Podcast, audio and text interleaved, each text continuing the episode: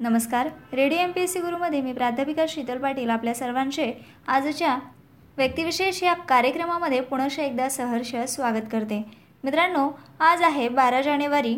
स्वामी विवेकानंद यांची जयंती. जाणून घेऊया त्यांच्या जीवनकार्याचा आढावा. बारा जानेवारी हा स्वामी विवेकानंद यांचा जन्मदिन. हा दिवस राष्ट्रीय युवा दिन किंवा नॅशनल यूथ डे म्हणूनही साजरा केला जातो. स्वामी विवेकानंद यांची शिकवण आजही तरुणांना प्रेरणा देते आणि त्यांचे विचार हे आजही तितकेच समर्पक आहेत. मानवता हाच सर्वात मोठा धर्म आहे असा संदेश त्यांनी दिला होता. त्यांनी हा संदेश आपल्या भाषणातून वेळोवेळी दिला आहे पण एका प्रसंगाची आठवण मात्र खूप प्रासंगिक आहे. हिंदू धर्माचे अधिष्ठाता म्हणून स्वामी विवेकानंद यांचं नाव घेतलं जातं.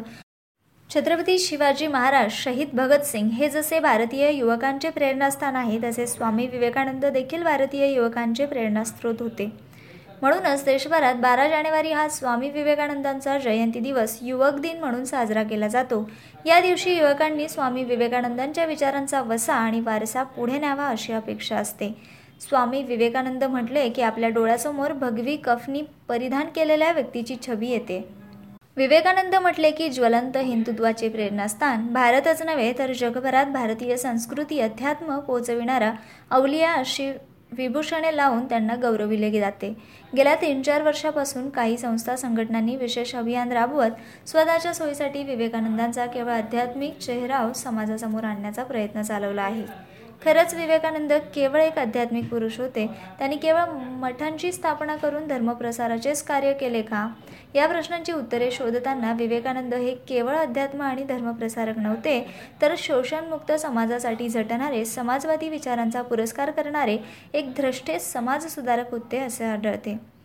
बारा जानेवारी अठराशे त्रेसष्ट साली जन्माला आलेल्या स्वामी विवेकानंदांचे जीवन उलगडून दाखविणारे आणि अनेक चरित्रग्रंथ उपलब्ध आहेत.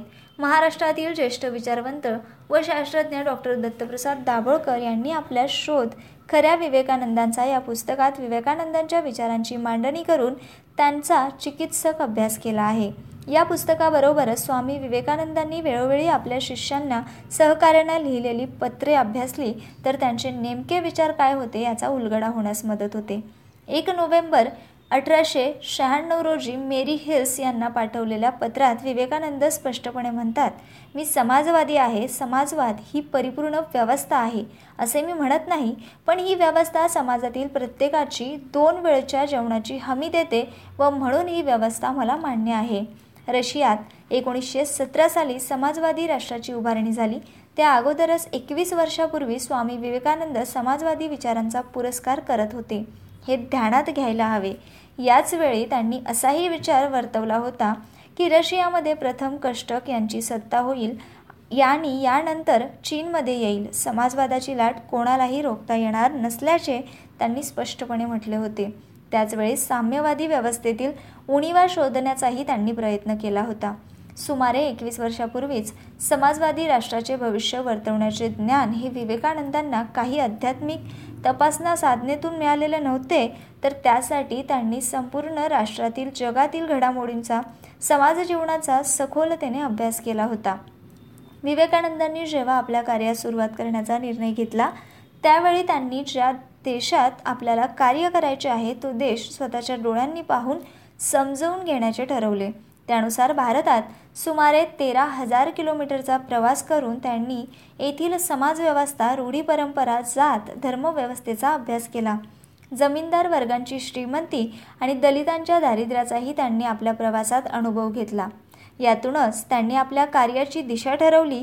समाजातील मागे पडलेल्या समूहाच्या उत्थानासाठी उत्कर्षासाठी आपले आयुष्य समर्पित करण्याचा निर्णय या ज्ञानी महापुरुषाने घेतला. बाळाचे पाय पाळण्यात दिसतात हे म्हणतात ते काही खोटे नाही. हीच उक्ती अगदी जशास तशी लागू पडते ती भारतात जन्म घेतलेल्या अशाच एका महान युगपुरुषासाठी. ज्यांनी आपल्या छोट्याशा कारकिर्दीत आपल्या कर्तृत्वाने प्रसिद्धी मिळवली त्यांचे हे कार्य फक्त भारतातच नव्हे तर विदेशात देखील नावाजले गेले. विदेशात देखील त्यांच्या ज्ञानाने लोकांना मंत्रमुग्ध करून सोडलं असे महापुरुष होते स्वामी विवेकानंद. एकोणीसव्या शतकातील भारतीय विद्वान रामकृष्ण परमहंस यांचे ते शिष्य होते. भारतातील संस्कृती आणि तेथील शिकवण ही विदेशात पोहोचविण्यासाठी या महापुरुषाने योगदान दिलं. संपूर्ण विश्वात हिंदू धर्माचे स्थान निर्माण करून त्यांचे महत्त्व टिकवून ठेवण्यात विवेकानंदांचा मोठा वाटा आहे. स्वामी विवेकानंदांचा जन्म कलकत्तामध्ये बारा जानेवारी एकोणीसशे त्रेसष्टला झाला. विवेकानंदांचे वडील विश्वनाथ दत्त आणि आई भुवनेश्वरी देवी या मातापित्यांनी आपल्या सुंदर शिकवणुकीने विवेकानंदांना घडविले. विवेकानंदांचा जन्म एका पारंपरिक बंगाली कुटुंबामध्ये झाला.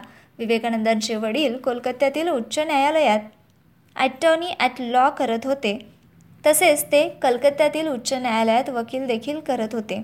विवेकानंद हे एक विचारक अतिउदार गरिबांविषयी सहानुभूती असलेले धार्मिक आणि सामाजिक विषयांमध्ये व्यावहारिक आणि रचनात्मक दृष्टिकोन ठेवणारे व्यक्ती होते.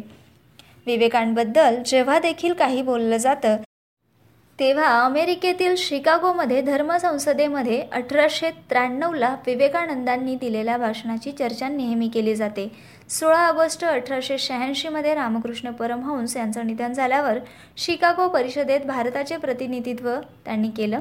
याप्रसंगी स्वामी विवेकानंदांचे विचार ऐकून सर्व जमा झालेले विद्वान चकित झाले होते. स्वामी विवेकानंद यांनी गोरगरिबांच्या कल्याणासाठी रामकृष्ण मिशनची स्थापना केली.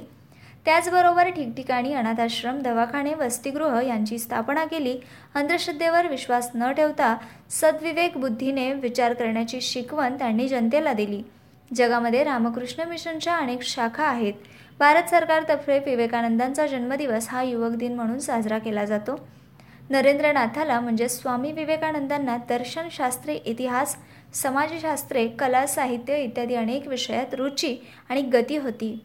वेद उपनिषेद रामायण महाभारत भगवद्गीता आदी धार्मिक साहित्यात त्यांनी विशेष आवड दाखवली. त्याला शास्त्रीय संगीताची देखील जाण होती आणि त्यांनी बेणी गुप्ता आणि अहमद खान या उस्तादांकडून गायन आणि वादनाचे रीतसर शिक्षणही घेतले. किशोरावस्थेपासूनच व्यायाम खेळ आदी उपक्रमांमध्ये सक्रिय सहभाग त्यांनी घेतला. जुनाट अंधश्रद्धा आणि जात्याधारित भेदभाव त्यांच्या वैद्यसंबंधित त्यांनी लहान वयातच प्रश्न उपस्थित केले होते. आणि सारासार विचार आणि व्यवहारी दृष्टिकोन यांचा आधार नसलेली कुठलीही गोष्ट स्वीकारण्यास नकार दिला होता. विवेकानंद हे मित्रपरिवारात प्रिय होते. त्यांचे मित्र त्यांना बिले या नावाने हाक मारत. तर त्यांचे गुरु नॉरेन या शब्दाने त्यांना वाचन व्यायाम कुस्ती मुष्टियुद्ध पोहणे होडी वल्लवणे तसेच घोडस्वारी लाठीयुद्ध गायन आणि वादन इत्यादी छंद होते. राजा अजित सिंग खेत्री यांनी दहा मे अठराशे त्र्याण्णव रोजी स्वामीजींना विवेकानंद असे नाव दिले. विद्यार्थ्यांच्या शिक्षणासंदर्भात त्यांचे विचार खूप महान होते. शिक्षण म्हणजे एखाद्याच्या अंगी अगोदरपासून असलेल्या पूर्णत्वाचा आविष्कार होय. विद्यार्थी जर शाळेत येत नसेल तर शिक्षकांनी विद्यार्थ्याकडे गेलं पाहिजे असे ते म्हणत. या योगी पुरुषाने शुक्रवारी चार जुलै एकोणीसशे दोन या दिवशी कोलकात्याजवळील बेलूर मठात समाधी घेतली. समाधी घेण्याच्या दिवशी त्यांनी पहाटे बेलूर मठात परिवाजकांना शुल्क यजुर्वेदाचा पाठ शिकवला आणि स्वामी प्रेमानंद या गुरुसंबूत समवेत काही काळ फिरत असता त्यांना रामकृष्ण मठाच्या भविष्यासंबंधात काही सूचना केल्या. ध्यान करत असताना रात्री नऊ वाजून दहा मिनिटांनी त्यांनी समाधी घेतली आणि चाळीस वर्षापर्यंत आपण जगू ही स्वतःची भविष्यवाणी खरी केली. कन्याकुमारी येथे समुद्रात काही अंतरावर त्यांचे विवेकानंद स्मारक विवेकानंद केंद्र या संस्थेच्या पुढाकाराने उभे राहिले आहे. शब्द देखील अपूर्ण पडतील असं नरेंद्रांचं कार्य होतं. बोले तैसा चाले त्यांची वंदावी पाऊले असं विवेकानंद यांच्याबाबत म्हणणं वावगं ठरणार नाही. स्वामी विवेकानंदांचं शिक्षण हे आपल्या घरीच त्यांनी सुरुवात केली. नंतर त्यांनी अठराशे एकाहत्तर साली ईश्वरचंद्र विद्यासागर यांच्या मेट्रोपॉलियन इन्स्टिट्यूटमध्ये प्रवेश घेतला.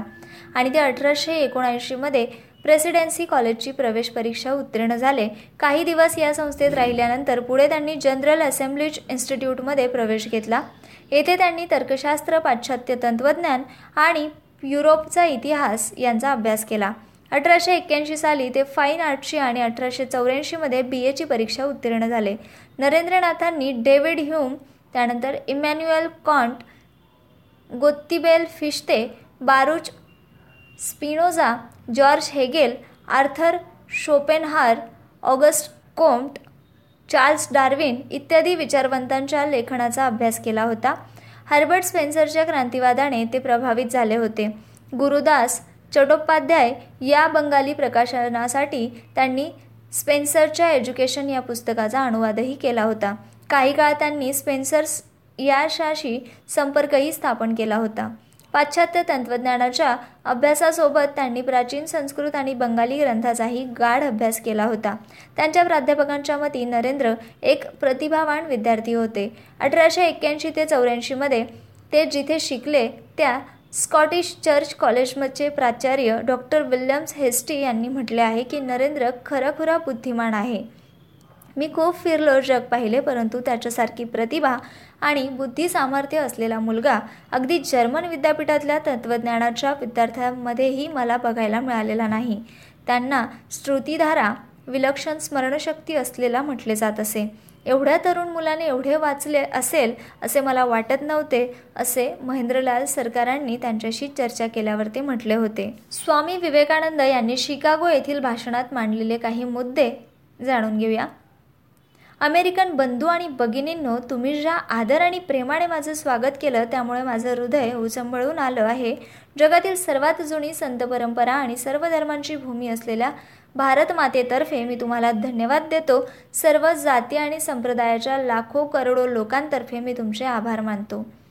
सहिष्णुतेचा विचार ही पौर्वात्य देशांची जगाला देणगी आहे असा विचार माझ्या आधी काही वक्त्यांनी मांडला. त्याबद्दल मी त्यांचा ऋणी आहे.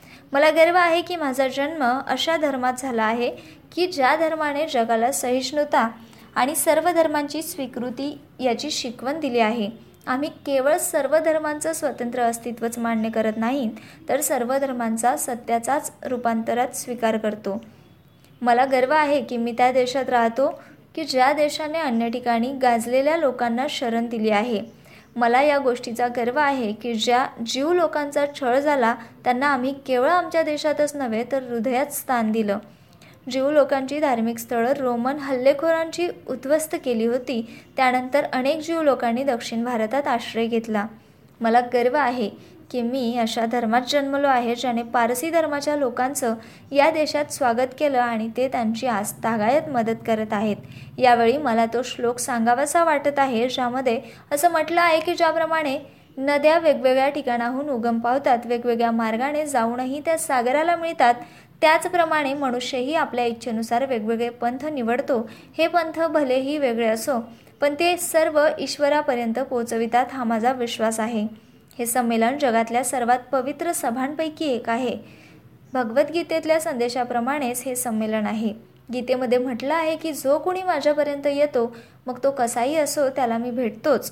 लोक वेगवेगळे मार्ग निवडतात अनेक अडचणींचा सामना करतात पण ते माझ्यापर्यंत पोहोचतातच. सांप्रदायिकता कट्टरतावाद आणि धार्मिक उन्मादाने गेल्या अनेक वर्षांपासून या सुंदर भूमीला आपल्या पाशात अडकवून ठेवलं आहे. त्यामुळेच धर्माच्या नावावर हिंसाचार झाले आहे. अनेकदा ही पृथ्वी धर्माच्या नावाने असलेल्या हिंसाचारामुळे लाल झाली आहे. त्यामुळे किती संस्कृती आणि किती देश नष्ट झाले याची गिनतीच नाही. जर हे भयंकर असुर नसते तर मानवी समुदायाची स्थिती कितीतरी चांगली असती. पण अशा लोकांची वेळ आता भरली आहे. मला आशा आहे या संमेलनामुळे अनेक चांगल्या गोष्टींना सुरुवात होईल. कट्टरतावाद आणि धार्मिक उन्मादावादाविरोधात या सभेने रणशिंगण फुकले आहे. लोकांचं दैन्य आणि दुःख कमी होईल अशी मी आशा बाळगतो.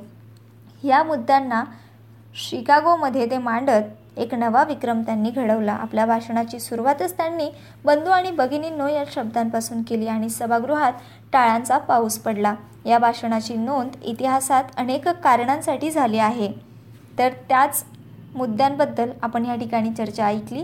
विद्यार्थी मित्रांनो ज्यांना युगपुरुष म्हणून संबोधलं जातं असे युवकांचे प्रेरणास्थान स्वामी विवेकानंद यांच्या जयंतीनिमित्त सर्व स्वामी विवेकानंदांच्या प्रेरणादायी विचारांसोबत मी आपणा सर्वांना पुनश्च एकदा विनम्र अभिवादन करते आणि आजच्या सत्रात आपणा सर्वांची रजा घेते. ऐकत रहा radio M P S C Guru spreading the knowledge powered by Spectrum Academy आमच्या कार्यक्रमांच्या फीडबॅकसाठी तुम्ही आम्हाला व्हॉट्सॲपवर मेसेज करू शकतात. आमचा व्हॉट्सअप क्रमांक आहे eight six nine eight eight six nine eight eight zero अर्थात शहाऐंशी अठ्ठ्याण्णव शहाऐंशी अठ्ठ्याण्णव ऐंशी.